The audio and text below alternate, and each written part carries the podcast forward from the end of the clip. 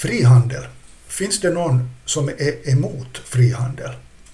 För små nordiska länder är ju internationell handel gärna utan alltför många tullar och hinder helt nödvändig. Så frågan om frihandel kan kännas överraskande. Men den är i själva verket både befogad och högaktuell. Jag heter Pekka Palmgren. Och välkommen med i pengarnas värld, Rickard Alvin. Tack så mycket. Du är författare till boken Frihandelsfångar och expert på handelsfrågor. Och egentligen är min första fråga att varför är det här just nu aktuellt? Det, det jag försöker peka på i, i, min bok är att det inte handlar så mycket om frihandel längre utan att de här avtalen innehåller så extremt mycket annat än tullar och tekniska handelshinder. Och att det här har blivit aktuellt nu då kanske framförallt under de senaste åren är att vi har två parallella utvecklingar. Den ena är att stater som, som lagstiftar till exempel för att skydda klimatet eller miljön eller folkhälsan stäms via sådana här avtal utav utländska investerare på extremt stora belopp. Av den enkla anledningen då att man lagstiftar i, i god demokratisk ordning för det allmännas bästa.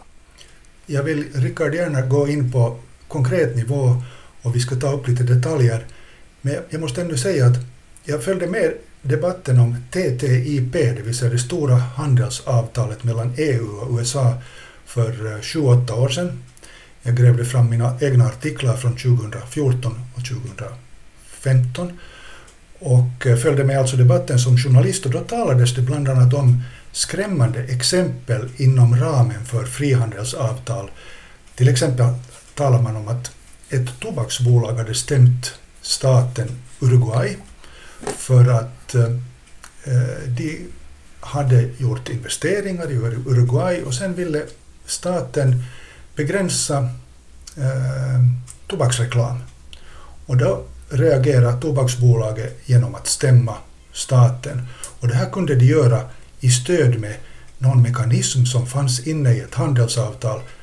Och det var en ganska stor och het debatt som pågick 2013, 2014, 2015. Men jag vill minnas att det avtalet föll. Och sen dess har jag inte hört ett pip om den här saken. Och nu när jag fick din bok i min hand så inser jag att det har hänt en hel del sedan dess.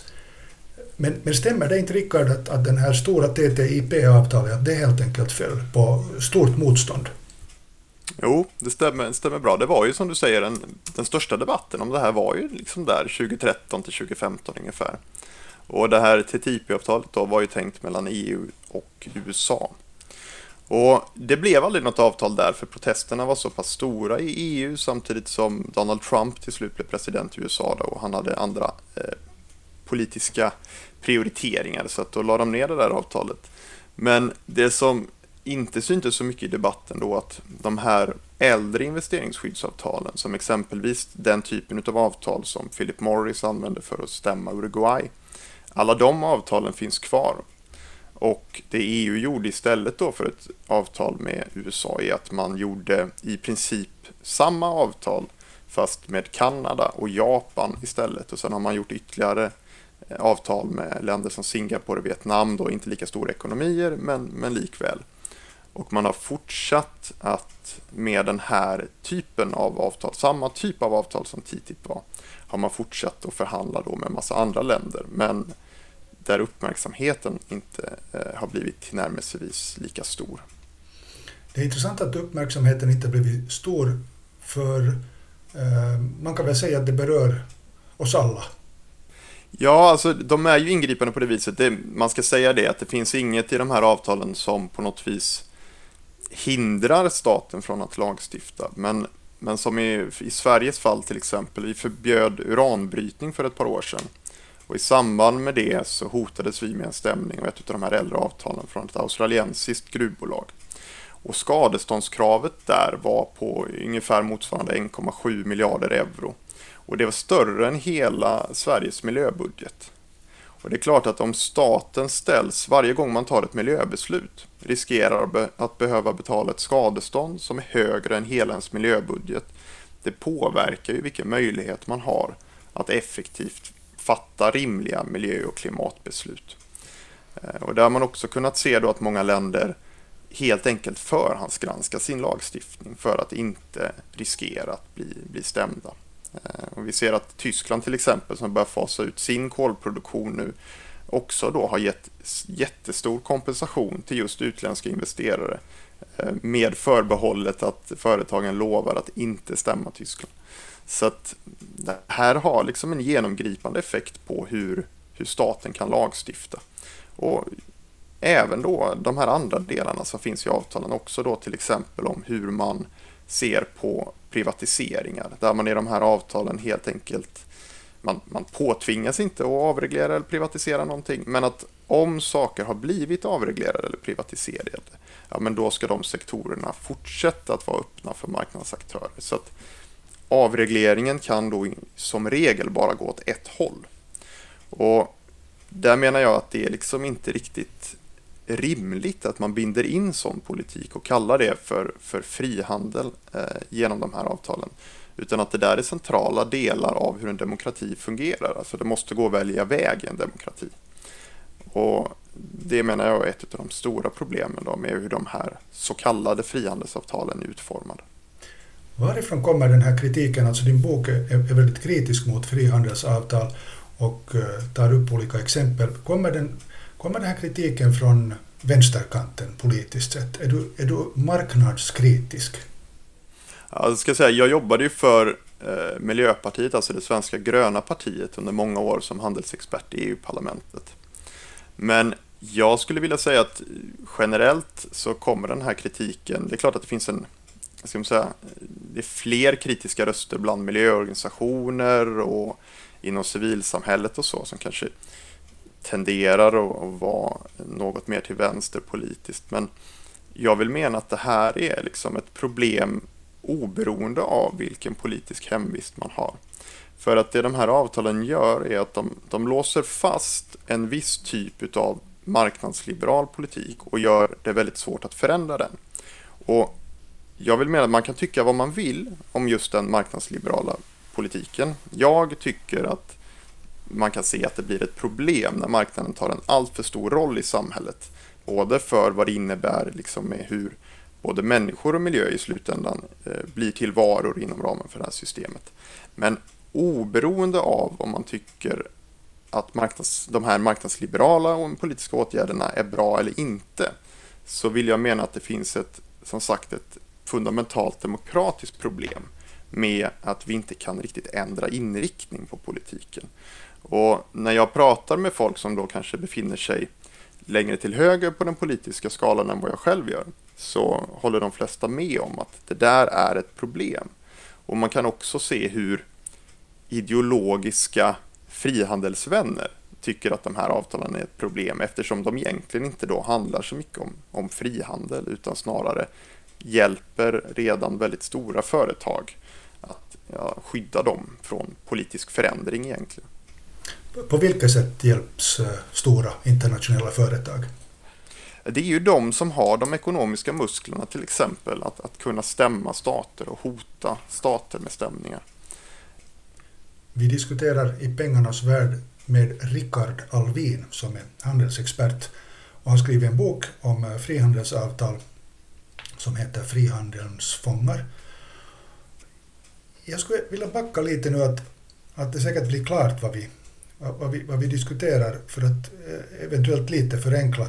Alltså det handlar om frihandelsavtal där man kommer överens om vissa ramar helt enkelt för, för regler för handeln. Eller hur? Så här långt ganska oproblematiskt. Men när det sen gäller de här stämningarna, vi ska ännu komma med konkreta exempel och höra hur både Finland och Sverige har, har blivit stämt här under, Eh, under, under den senaste tiden, så hur är det möjligt då att orimliga, om det är så verkligen, orimliga stämningar skulle kunna gå igenom? Jag menar, okej, okay, man kan ju kanske stämma, men, men eh, om det faller i domstolen så, vem bryr sig? det som är med de här, man kunnat se då att det finns en stor osäkerhet. De här skiljedomstolarna och även i det här lite lätt reformerade systemet som EU vill införa. Att här finns liksom alltså samma typ av fall. Spanien har exempel blivit stämt av jättemånga investerare efter att de fasade ut subventioner för solceller där av lite olika skäl. Men där liksom ibland blir de, förlorar de i rätten och ibland vinner de. Det finns ingen eh, det finns liksom ingen eh, ska man säga, praxis på det viset utan det kan gå lite hur som helst. Men det man också ser då att det är inte bara det här med att faktiskt förlora i rätten som är ett problem för staten. Eh, Australien då, som också var ett land som blev stämd av Philip Morris, fick till exempel betala hälften av sina rättegångskostnader under flera år med det där fallet. Och det blev extremt kostsamt eh, för dem att bara försvara sig mot den här typen av ehm, då, eh, stämningar. Och sen har man också det här med då att det blir en, en osäkerhet och ett hot mot staten om det är så att man helt enkelt riskerar att få betala miljarder av skattebetalarnas pengar i kompensation och att det kan påverka hur, lag, eh, hur staterna lagstiftar. Sverige hotades för ett tag sedan när man skulle göra en förändring av elnät, reglerna för elnätsföretag i Sverige. Elnäten i Sverige är delvis privatiserade. Och då hotades man av det tyska företaget E.ON med att dras inför rätta vid ett av de här investeringsskyddsavtalen. Och då ändrade Sverige den här lagstiftningen så att E.ON blev nöjda. Du nämnde skiljedomstolar här när du talade om att, att uh, saker och ting avgörs. När det gäller just investeringsskydd så, så funkar det som så att uh, det företag som har stämt en stat utser en domare. Sen utser staten en domare och så de här två tillsammans utser en tredje domare som också är ordförande. Då. Så är det de här tre personerna som, som utgör den här skiljedomstolen i varje enskilt fall. Eh, och det man kunnat se då framförallt historiskt är att de som agerar som skiljedomare i de här skiljedomstribunalerna eh, är det ena veckan och andra veckan så, så företräder de företag som stämmer stater och så vidare. Så att det har liksom växt upp en ganska stor förhållandevis lukrativ industri för advokatbyråer och andra då eh, att delta i det här egna rättssystemet om man säger så, som då står utanför nationell rätt och sker vid sidan av de normala rättsprocesserna inom Sverige eller Finland till exempel. Och då ställer man sig frågan ifall de också kan hålla sig neutrala om de samtidigt eh, representerar stora företag. Domarna. Ja, det är ju lite det som är grund, i och med att det bara är företag som kan stämma stater. Så om, om företagen alltid skulle förlora så kommer ju på något vis systemet inte att leva vidare. Så det är väl en av de sakerna som har förts fram då att också kraven på opartiskhet och liksom tidigare engagemang och sådär och även juridisk kompetens är ganska låga i de här skiljedomstolarna. Så varför det här systemet på något vis skulle vara mer rättssäkert eller effektivt än finsk eh, domstol eller en svensk domstol, det har liksom aldrig riktigt framgått. Och det är ett av de stora problemen när man diskuterar de här avtalen, att tittar man på ja, vad ger det för ekonomiska konsekvenser och sådär, så finns det inte så, så mycket studier som pekar på att de ekonomiska vinsterna för EU eller Sverige och Finland skulle vara så värst stora. Och inte heller lyckas man riktigt förklara varför det här systemet behövs. Alltså vad är det som är så problematiskt med svenska eller finska domstolar, att man behöver det här. Utländska investerare behöver ett särskilt, eh, särskilt rättsförfarande utanför de här systemen. Kan du ge exempel? Ja, men man kan bara titta de, de senaste åren så har eh, Nederländerna till exempel som har avvecklat eh, kolproduktion eller ska fasa ut sin kolanvändning har stämts. Eh, delvis då utav bland annat av Uniper som jag tror eh, finska Fortum är majoritetsägare i om jag inte missminner mig. Så är det. Ehm, vi har också Italien har förbjudit kustnära oljeborrning, stäms för det.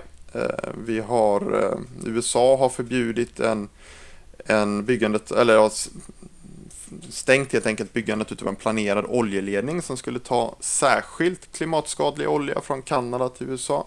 Eh, utav klimatskäl då, där har man blivit stämda. Senast eh, för några månader sedan så blev Mexiko stämda. De har jätteproblem med eh, barnfetma. Så att de kom fram till att de skulle förbjuda, de har frukostflingor som är extremt, extremt hög sockerhalt och sötare och sådär, där det är eh, seriefigurer på för att locka barnen att vilja ha de här. Och då beslutade man att nej, men det blir orimligt att seriefigurerna kan användas för att liksom barnen ska köpa de här sockrade flingorna. Så seriefigurer och annat får inte finnas på flingor med så här höga sockerhalter då för att det inte ska kunna användas riktas mot barn. Och då blir man också stämda. Så att det finns egentligen, jag kan rabbla hela dagen, sådana här kontroversiella fall där stater egentligen då har lagstiftat för att skydda folkhälsan, skydda miljön, eh, skydda klimatet eh, och blir stämda på det här viset på extremt stora belopp av utländska investerare. Och ännu för att vara tydlig, blir vi stämda inom ramen för ett system som står utanför det normala, det vill säga det nationella systemet, rättssystemet. Ja. Där det ingår domare som inte uppfyller samma kompetensvillkor eller inte heller nödvändigtvis samma krav på neutralitet som vi är vana vid att domare ska, ska vara. Sverige då? Vilken är den nyaste processen? Alltså jag fick nyligen höra att också Finland har blivit stämt. Jag återkommer till mm. det, men, men berätta först om Sverige. Ja, Sverige blev stämd av det kinesiska företaget Huawei här för eh, ett par, någon månad sedan. Um, och det beror på att Sverige har stängt ute, på rekommendation då utav Försvarsmakten och Säkerhetspolisen, så har Sverige stängt ute Huawei för utbyggnaden av 5G-nätet i Sverige, alltså nästa generationens telekomnät helt enkelt.